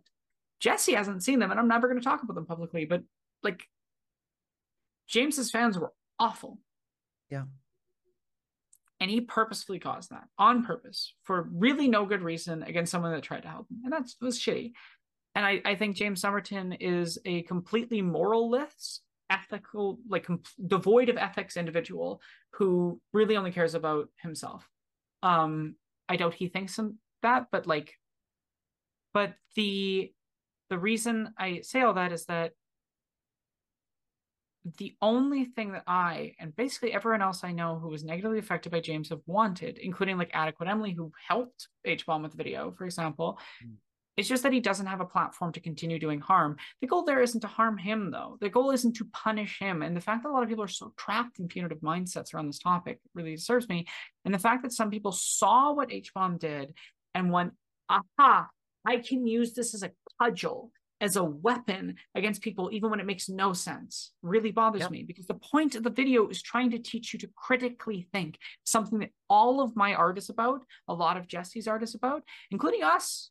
We're open to criticism. Jessie just did a video about about some, I I think, reasonable criticism of, of the Barbie video, um, mm-hmm. which I'm annoyed that I didn't notice that specific turn of phrase in the one sentence. Um, or maybe I, I don't know. I don't remember the, it being worded that way in the script, but I must have missed something. Anyway, point is, like we're pretty open to criticism. I, you know, I've openly admitted on this interview about mistakes that I have made, factual yeah. errors that I wish I could retract. Um, but what I'm not open to, and what I feel like I deal with a lot as a trans woman, is people falsely presenting me as some, I don't know, evil, uh, to to force some sort of narrative about people like me that's really unhelpful is really harmful and it's really tiring to deal with. Um and i just it concerns me that i see this spilling into academic spaces to attack black academics to attack like that's very concerning because plagiarism is a serious problem and it is mounting. The misuse of my field of expertise machine learning and ai to to like I want to clear, I don't think copyright law should exist, but I do think that accreditation and sourcing is still would matter even if capitalism was gone. And I don't think you can get rid of copyright without getting rid of capitalism first, because otherwise you're just going to harm a ton of small creators and make the current situations with big corporations a thousand times worse because they'll just steal whatever they want with way bigger budget and there's mm-hmm. nothing a small creator would be able to do. But yeah, that's a, that's a whole other conversation. People yeah, yeah. see when you're like, no, you you I oppose copyright but only once capitalism is gone. you can't do one without the other. Like you just can't. Because then all you do is just remove any protections from from artists like me, small artists that do good work but don't have huge platforms and lawyers and whatever. Mm. Um, you know, like like some of the reason that some of those copyright laws exist in the first place was because of major Hollywood and other like big corporations stealing work from artists but like I, I'm also of the opinion that that uh, the the copyright an artist has should end when they die. It should be to the artist, not the company that that hired them. Like I think it should only be the artist that gets the copyright. It's a whole thing. Yeah. Um, the artists that work on it. Um, if there's many oh, artists, we're gonna start a second podcast about uh, copyright law and. but um like going back to the plagiarism thing so like i i take plagiarism excessively seriously. I, I have my name on a research mm-hmm. paper. I care about this type of academic integrity. And it really upset me um because i took it so seriously when i got that message. I was like oh my god like did i even do that by accident? Like i'm, I'm messaging neil like freaking out. And neil's like this is ridiculous. This is absurd. Why the fuck this person claim this? And i was like oh thank god.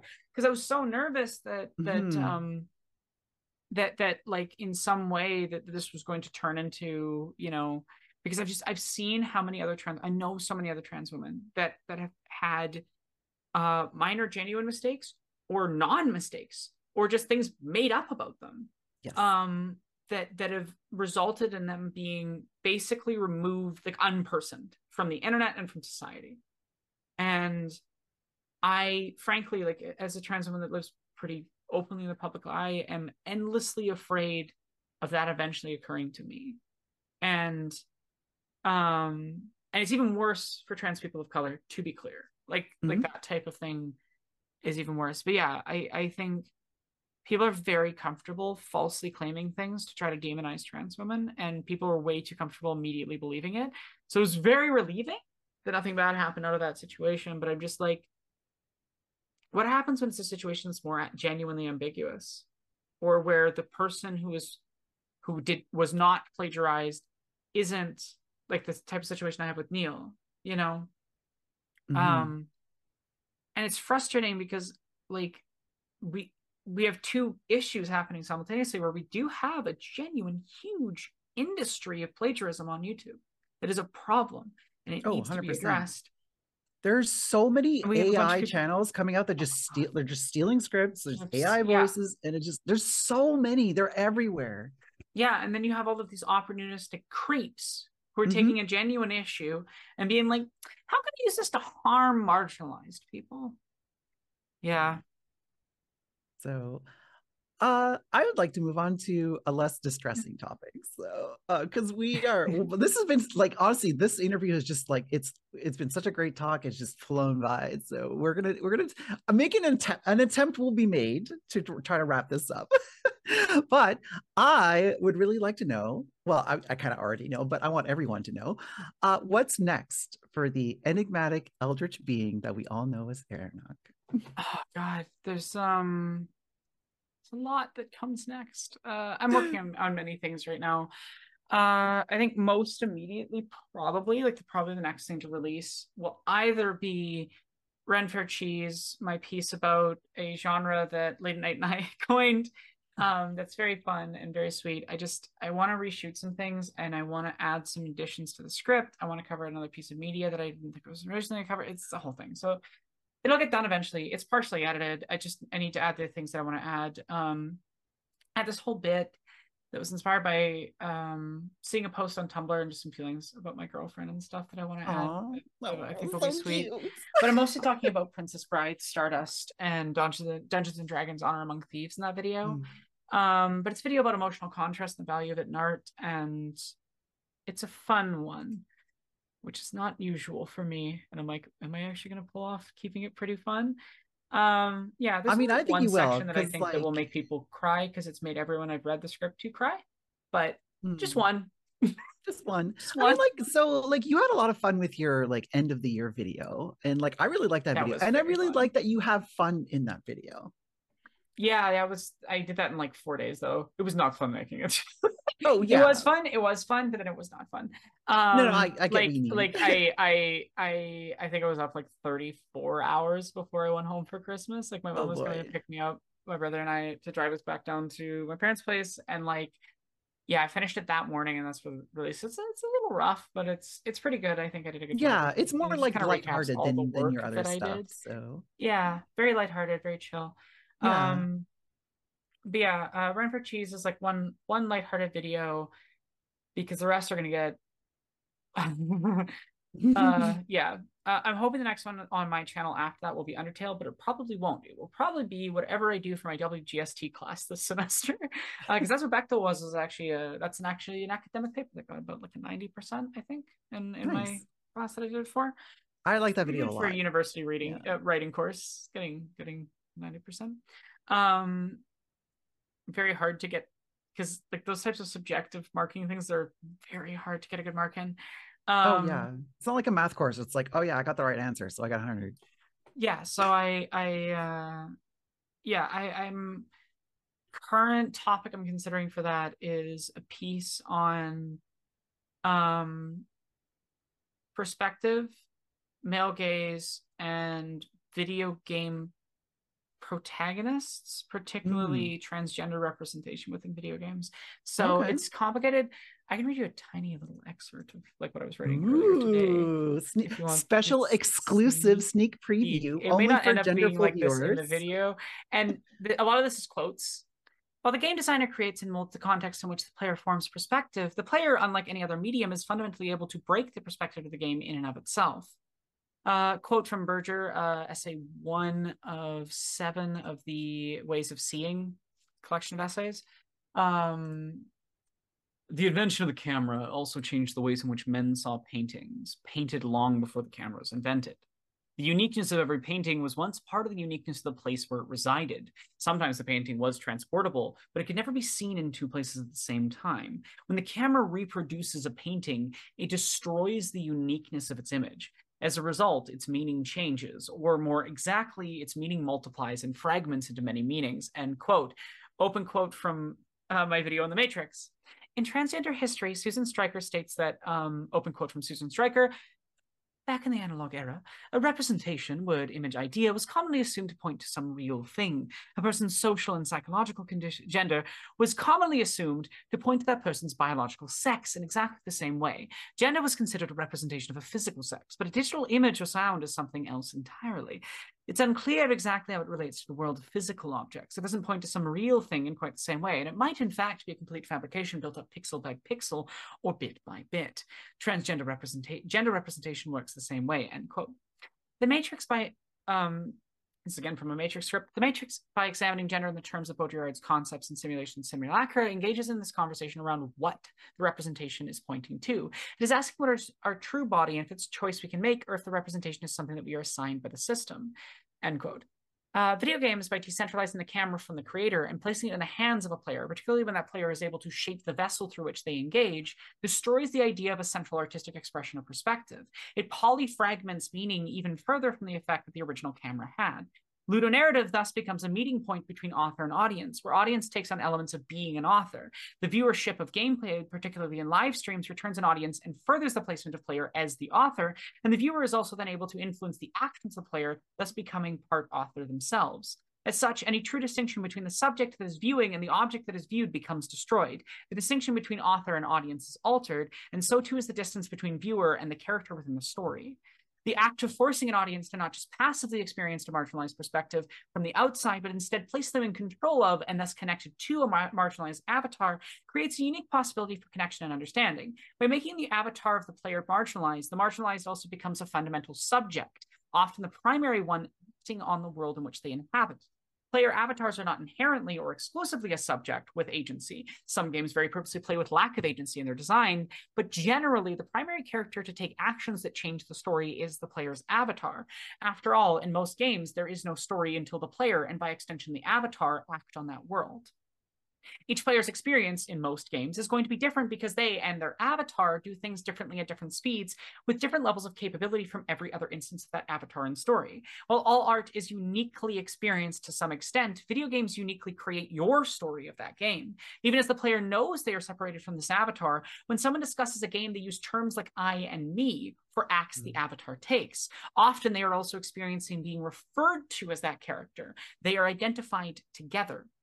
There are, of course, exceptions that draw attention to this connection and disconnection that treat the player themselves as a character within the diegesis, but these are rare and specifically use that rarity to comment. Games often engage in expressions of queer temporality. As I discussed in The Matrix intrinsically trans, open quote, which while the bu- bullet time of this film is a gorgeous visual representation of action, it's also an expression of how queer people experience time in a different way from non-queer people. If most action is an expression of heterotemporality, then bullet time, a unique technical feat at the creation of the matrix, is a literal queer perception of time. To explain it further, as Keegan puts it, quote, the effect is a contradiction in temporality that simultaneously alters the perception of matter. The rules of classical mechanics are suspended, allowing the camera to capture unprecedented perspectives within time, end quote. Lana said that it came about because, open quote, we talked about how to begin to express the kind of idea we're looking for, of being able to push at the boundaries of reality. Games, by implementing the ability to enact the squaring of temporality, place the player avatar and their controller in a position to push at the boundaries of reality. That's what I've written so far. Today. Today? oh boy. no, yeah. that was awesome. That was great. Um, yeah, that whole like um with your video game character, it's like that is you like you know it's like i talk about my Baldur's Gate character it's like that's me yeah so i'm, I'm going to talk yeah. about how allowing yeah. trans characters to be created in character creations like alters perceptions of what self can be and th- it, it, will be a whole thing and i'm also going to talk mm. about like why trans characters as main characters matter i'm probably going to hit on celeste um mm-hmm. i play this game called i think it's called tell me why I think it's by Don't Nod. Oh yeah, I have that yeah. in my library. I haven't played it. I yet. haven't played it. It was free on Steam at one point, but yeah, I'm, not, going to play that. I'm also going to probably hit on um, the empty representation of something like Call of Duty um, and its use of non-binary characters in the. Mm. if I can make a suggestion for a game featuring a trans main character, Super Lesbian Animal RPG, a game I, I will some, not shut up I don't about. have time. I don't have time. that was way too long. I don't have time. Um, it's also not mainstream enough. I'm sorry. No, no, it's totally fine. Because it's, it's just... a class on popular media. So oh, yeah, yeah. No, it's, no, that's it's, totally it's a class fair. on just... it's a class on images of sexuality and gender within popular media, and so I'm I'm like no, no. Yeah, I want to take like I want to take Berger's I want to take Berger's ways of seeing and the concept of male gaze and apply it to a video game analysis that discusses transgender representation, and I think well, it'll be fun yeah, yeah. I just honestly I cannot shut up about that game because it's so awesome. yeah. Um, by the way, Meowster absolutely loves your voice acting and your performance. Uh, and also, what yeah, we got some people in chats uh, t- talking about uh, "Tell Me Why." Uh, it's very emotionally heavy, apparently. So, yeah, I know that, but it's you know, I find it easier when I'm doing it for work. When I'm watching it at, there's an academic distance sometimes that I have mm, when I'm yeah. work, working for certain things.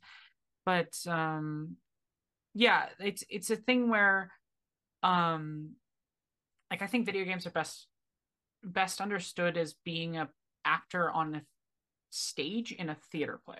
Mm. And this is a comparison. Uh, I'm not the person that came up with this. Um, a different incredible trans video essayist did, uh, really, which is which is uh, Ruby from Codex Entry. Uh, really made this comparison with her videos, Pathologic. For those who will never play it, everyone should go watch that. Uh, Ruby's actually the one that has been helping me write uh, Undertale pretty heavily. Like I'm okay. giving her a co-writing credit. Awesome. Um, so yeah, that's that's uh that's that's what the future looks like for me is a lot of videos like that. There's a lot going on. Yeah. Um, Jessie and I have a billion projects we planned for this year. The first one, which uh, was supposed to be a simple thing, but then we got more complicated. It's worth it. Mm. It's worth it. It's good. But um, it, we were just gonna do like a quick sort of like reactiony thing to William Shatner's terrible prank uh, oh reality oh TV show Invasion oh Iowa and then our conversations got really in depth and interesting. And we were like, we have to write this. We have to write a full. Script. Okay. This hey, needs... I'm here and for so it. We, so I finished writing that yesterday. Like Jessie did her pass, and then I did my pass. Um, so I did my pass on Jessie's script yesterday. Um, added a bunch of stuff, and then I will be editing that video. So uh, I expect to enjoy my unique editing style soon. I will be. um, looking forward so to we're it. gonna we're gonna slice in some of what we recorded on that initial reaction thing um, but uh, yeah, I'll mostly be a traditional Jessie Gender video essay with some little Aranock's asides. Um, always looking forward to those. yeah. All right, so we're gonna we're gonna get, move on to our concluding questions. So we have a we have a couple questions that we like to ask everyone. Uh, but first of all, is there anything that we missed about your art that you'd like to make sure that you say? Um, I think the biggest thing is just watch everything critically, including my stuff. Mm-hmm. Uh, if if you watch my stuff and you come to the conclusion that you shouldn't be watching it critically, you've missed the entire message. because what I want, what I want is people to develop um, fundamental curiosity for life, for art, for being. Um, because yeah, I think I think art is is is living, and uh, yeah, I I I just think it's really important to engage uh, engage fully um mm-hmm. and emotionally and sincerely with art. I want i want you to a line in this upcoming Ren Fair Cheese script which i think is that uh no grab it. I'm gonna grab it. Sorry. Because i just i really want to say it the right way. I wrote it good and you know you know you like trying to say you done write it. good. it I done did write it good, so I want to say it nice. um, that's really the message of this channel that you should love and feel things sincerely and with your full chest and hate the systems that actively discourage that. I love that. Yeah. Oh, so good. So yeah, the uh, conclusion for that video. You just I can't wait. I can't wait. Is it a backdoor uh, I hate the MCU video? Perhaps. Oh, hmm. I'm gonna say some spicy shit about why I think yeah. MCU is bad I mean, art. So, I mean, I am an MCU enjoyer, uh, but I will be the first to admit that most of those movies are mediocre to bad. no, that's the thing. I I've watched most of it. Like I do get something from them, even as they're trash. But I, yeah, I, they frustrate me. They frustrate me yes. because they're incapable of sincerity. And the whole point of the video is the value of sincerity and the value of emotional hmm. contrast. Mm. And Marvel videos are like tonal mush. They're just the same tone. From oh yeah. I mean, oh boy, like this is a topic that can get me going. Like we could we could go on for another couple hours, but people gotta go. So yeah. Uh, but my next question, so we, we asked this of everyone, and it's actually my favorite question, uh, just because like just in the current climates, uh, so much of our stories are kind of framed in negativity and pain and loss and all that. But I think it's far more important that we share our joy. Um, can you share an experience that you've had with gender euphoria? Sorry, I'm trying to think of one that I feel comfortable sharing in a public space. Oh, like um, I'm not going to make you share anything you're not comfortable with, but you know. like recently, uh, oh, it it's, it's mostly. I mean, there's a, there's all sorts of little things. Um, I think the main one right now is just the way my girlfriend looks at me Aww. and talks to me. Oh, so I was trying to find how to word that in a way that I was like, yeah, yeah, I love that for you. They so make much. me feel beautiful and Aww. yeah, adorable. I love him. oh. Best. Uh, and lastly, uh, what would you like to make sure that folks know about your perspective on gender and non-binary trans and or gender diverse issues? Ah, uh, that's hard. Um, I have a theory of gender that's uh, let's say built on but different from Judith Butler's, which is that I I, I don't think that um, I don't think that gender is necessarily inherently just a performance. Uh, I think that gender gender is feelings or lack thereof uh, in the case of gender people, and that the performance is how we express those feelings. Um, but just like with any feelings, we can you know we can hide them, we can obscure them, we can perform feelings we don't actually feel inside. Uh, you can be happy and forcing yourself to be angry or otherwise, you know. You mm. can be mm. sad and pretending you're happy. Um, but I think I think the reason why being in the closet and why performing the wrong gender and things hurts so much is the same reason that that uh, lying about our feelings to ourselves is so painful in so many other ways. I think bottling yeah. it is destructive and um, so I, I think I think it's uh gender is just something we feel. And and I think uh, anyone who tries to tell you that you're wrong about your own emotions is uh, probably a fool. Mm-hmm. Or trying, or to, trying to sell you, you something. Or trying to sell you something. well, Life is pain, Princess. Yes. He says differently. I, it's trying to sell you something. Yes. I specifically said that quote because I knew you would get it. I, I, I might reference that in the video, perhaps. Yeah. I mean, that's like disclaimer. Princess Bride is one of my top five movies of all time. So, I, if it's not in your top five, what are you doing? yeah, what are you doing with your life? Honestly, you should be enjoying good art. Um, I'm kidding. If you don't like Princess Bride, it's perfectly valid. Everyone has their own taste. Everyone is allowed to have their wrong opinions. I don't believe in right and wrong opinions, but I do. No, that was a joke. But I think that was yeah, a no. joke. uh, but it's it's it is. I still am just like every time I'm like, oh, like I don't know. I, am also very much someone who I, I I I hate when I don't like something, and I want to hmm. understand what people get out of it, even as I hate it. hmm. Anyway. Um, anyways, it has been Oh, it has been absolutely wonderful to have you on. It's been a wonderful conversation. Uh, so, Aranock is a disabled queer artist who examines media and culture intersectionally. And speaking of what, what are you even doing with your life? If you're not subscribed to our YouTube channel, what are you doing with your life? Go do that right now. Uh, you can find their socials. If you're watching this live, you can find that in the Twitch chat. If you're watch, if you're listening to this in the future, it will be in the show notes. Uh, the link tree will be there. Here is this week's cloud or query that you, or audience, can answer on our social media platforms. So this is the same question I end the Star Wars video with, but I think it's one that's really important, and I think it's one that's important to ask and, and re-examine, which is, uh, what stories do you hold close and why? Just a, Perfect. something to ponder. Hmm. All right, so next week we are off, and on the 29th, we'll be chatting with Sona Manassian about disability justice in queer choirs. Uh, Genderful would also like to thank all of our supporters on Patreon. That's Holly Blash, Winter Vespers, Loch Ness Gamer, Justin Baker Rojas, Yaicio, Ray of Swords, Mirami, The Hessian, and Trans Capybara. So I've been your host, Miranda, with our wonderful guest, Aranock, and uh, hope everyone had a wonderful uh, time listening to this, and we'll see you next time. Take care, everyone. Bye. Genderful would like to thank our guest for being on this podcast. If you'd like to catch us live, join us on Mondays on twitch.tv forward slash gender Meowster.